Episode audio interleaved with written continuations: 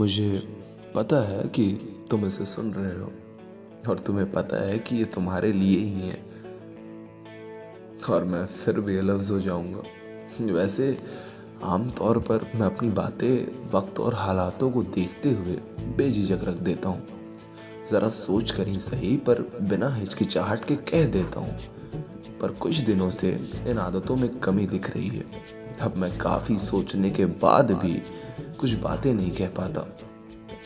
और ऐसा नहीं है कि ये हर किसी के साथ है। ये बस तुम्हारे ही साथ है। मैं चाह कर भी वो कह नहीं पाता जो मैंने सोच रखी है। मैं वो चीज़ें नहीं कह पाता जो मेरे दिल में है। पर मुझे पूरा यकीन है तुम पर। यकीन है मुझे कि तुम्हारे पास हर जवाब है मेरे सवाल का।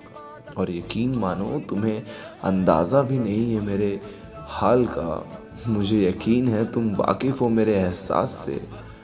पर बताना ज़रूरी है, क्योंकि मरीज़ ना रहूँ मलाल का। पर अब परेशानी ये है कि वो बात तुम्हें बताऊँ कैसे? जो थोड़ी झिझक है कहने में, तुमसे वो झिझक हटाऊं कैसे? तो मैंने मेरी शायरी का सहारा लिया है, और लिखा है कि एक साया है जहाँ धूप नहीं, एक चेहरा है और रूप कई। माशूक है तू महबूब मेरी, मैं दरिया हूँ, तू डूब सही। तू बात करे तो बहलता था, तेरा साथ बिल्कुल महल सा था।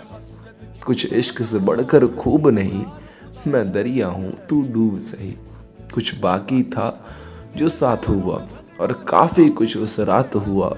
वो बात कहूँ जो छूट गई, मैं दरिया हूँ, तू डूब सही।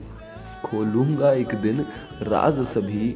ज़रा आके बैठ तू पास कभी, मेरी देरी से तू रूठ नहीं। मैं दरिया हूँ, तू डूब सही। एक दफ़ा तू मुझमें डूब कर देख, मैं तुझे मेरे किनारे तक ले आऊँगा। जिस किनारे एक तू होगी, एक मैं और मेरी बातें।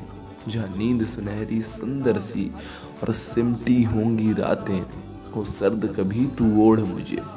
और शाम सारी बिता दे। मैं भीगूँगा पूरी शिद्दत से, बस बारिश तू बरसा दे।